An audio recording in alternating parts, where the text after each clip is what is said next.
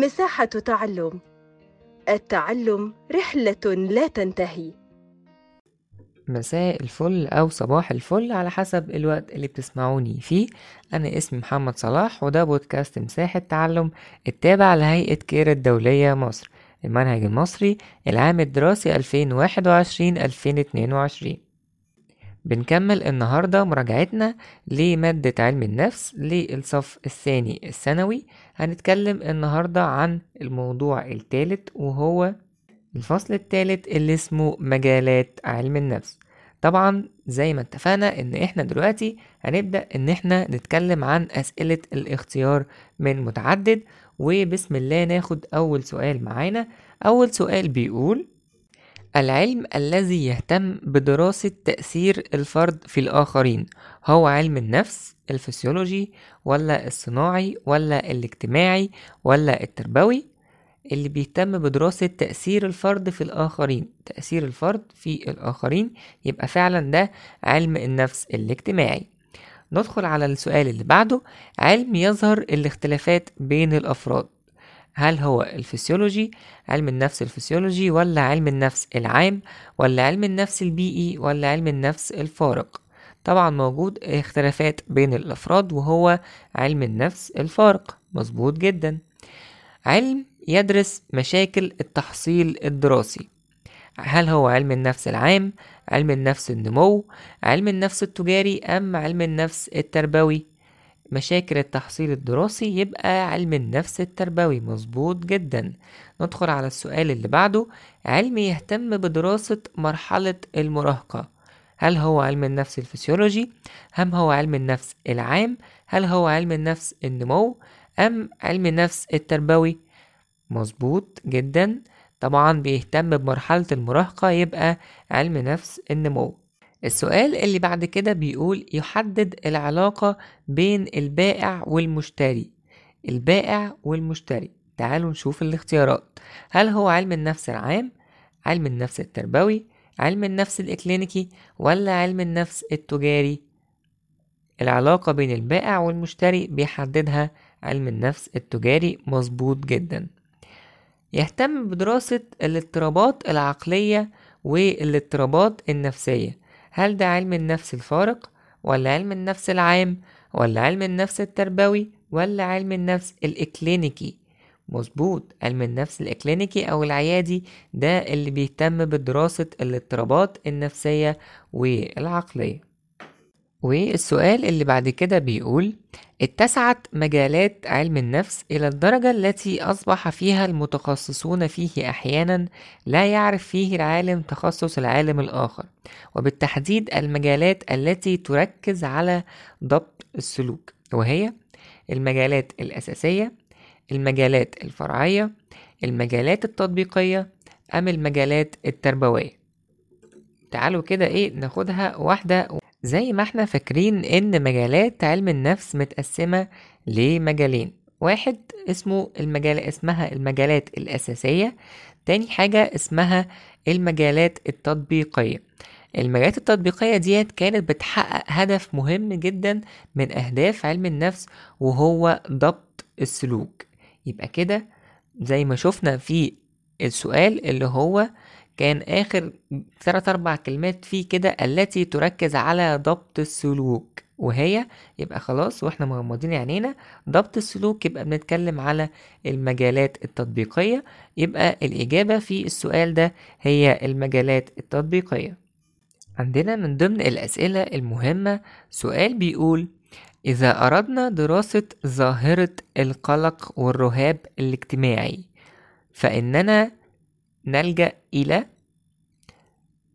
إذا أردنا دراسة ظاهرة الاكتئاب والقلق والرهاب الاجتماعي نظريا فإننا نلجأ إلى هل علم النفس التربوي ولا علم النفس الإكلينيكي ولا علم النفس الفارق ولا علم النفس العام. طبعا لما نشوف كده أو نسمع كلمة اكتئاب وكلمة قلق وكلمة رهاب من الواضح إن الحاجات دي يعني هي إيه أمراض أو اضطرابات نفسية. لكن الجملة أو الكلمة الوحيدة اللي هي المفتاحية في الجملة دي اللي هي بتقول نظريا إذا أردنا دراسة ظاهرة القلق والرهاب الاجتماعي نظريا فإننا نلجأ إلى تعالوا نفتكر كده التعريف بتاع علم النفس العام وهو دراسة النظرية للظواهر النفسية. الدراسة النظرية. يعني معنى كده إن إحنا بغض النظر عن آه، ظاهرة الاكتئاب ظاهرة القلق ظاهرة الرهاب الاجتماعي ظاهرة الفصام بس إحنا بندرسها دراسة نظرية يبقى بالتالي هنختار هنا مجال علم النفس الفارق أو علم النفس العام. علم النفس العام وهو الدراسة النظرية ولا علم النفس الإكلينيكي ولا علم النفس التربوي؟ لأ هو علم النفس العام اللي هو الدراسة النظرية للسلوكيات أو للظواهر النفسية. ندخل على السؤال اللي بعده وهو بيقول اختيار مكان السكن ليس قرارا سهلا ولذلك ينصح برأي المتخصصون في علم النفس نقط. اختيار مكان السكن. طبعا اختيار مكان السكن فهنشوف كده من ضمن الاختيارات هل هو خاص بعلماء النفس التربويين ولا خاص بعلم النفس التجاري ولا خاص بعلم النفس الصناعي ولا خاص بعلم النفس البيئي؟ لا هو فعلا خاص بعلم النفس البيئي أو بعلماء النفس البيئيين اللي هو أنا بشوف السكن بتاعي دوت قريب ولا بعيد؟ هل هو في ضوضاء عالية ولا في ضوضاء قليلة ولا في عوادم سيارات ولا ولا ولا؟ كل دوت طبعا هيبدأ إن هو يأثر عليا ويأثر على سلوكياتي ويأثر على نفسيتي. فبالتالي هنا بنهتم أو بنلجأ لعلماء النفس الخاصين بعلماء النفس البيئي. مظبوط جدا. وعندنا السؤال اللي بعده بيقول ينصح أحد الأشخاص شخص آخر بتغيير إيقاع الصوت من وقت لآخر للفت الانتباه.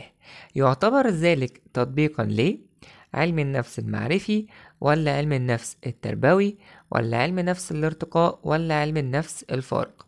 تعالوا كده ناخدها واحدة واحدة ونركز فيها. واحد واقف مع واحد وبينصحه إن هو يغير إيقاع صوته من وقت للتاني علشان يلفت انتباه الشخص اللي قدامه. هل ده بيعتبر تطبيق لعلم النفس المعرفي؟ يعني علم النفس المعرفي بيهتم بالمعرفة كده والحاجات اللي بتدور في بالنا فلا. طيب هل هو تطبيق لعلم النفس الارتقاء والنمو؟ هل هو خاص بالنمو أو كده؟ فده برضو احتمال مستبعد. تاني حاجة طيب أو تالت حاجة علم النفس الفارق فرق بين شخص والتاني واختلافات فردية وكده؟ لأ. رابع حاجة عندنا علم النفس التربوي. فعلا علم النفس التربوي من فروع أو من مجالات علم النفس التطبيقية اللي فيها بنبدأ إن إحنا نستخدمها علشان نطبقها.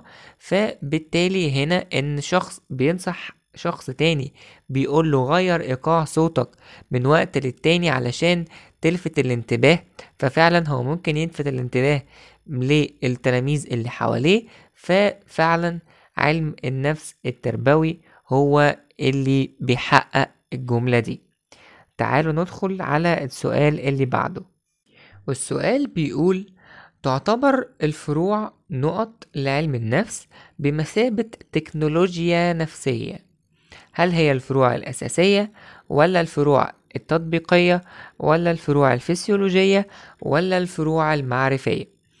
طيب إحنا كده يعني عايزين نشوف كده ونفكر. إحنا عندنا أصلا حاجة اسمها فرع فسيولوجي أو فرع معرفي الإجابة لأ يبقى كده هنستبعد الاختيارين دول. إحنا عندنا من ضمن مجالات أو من ضمن فروع علم النفس وهي الفروع الأساسية والفروع التطبيقية.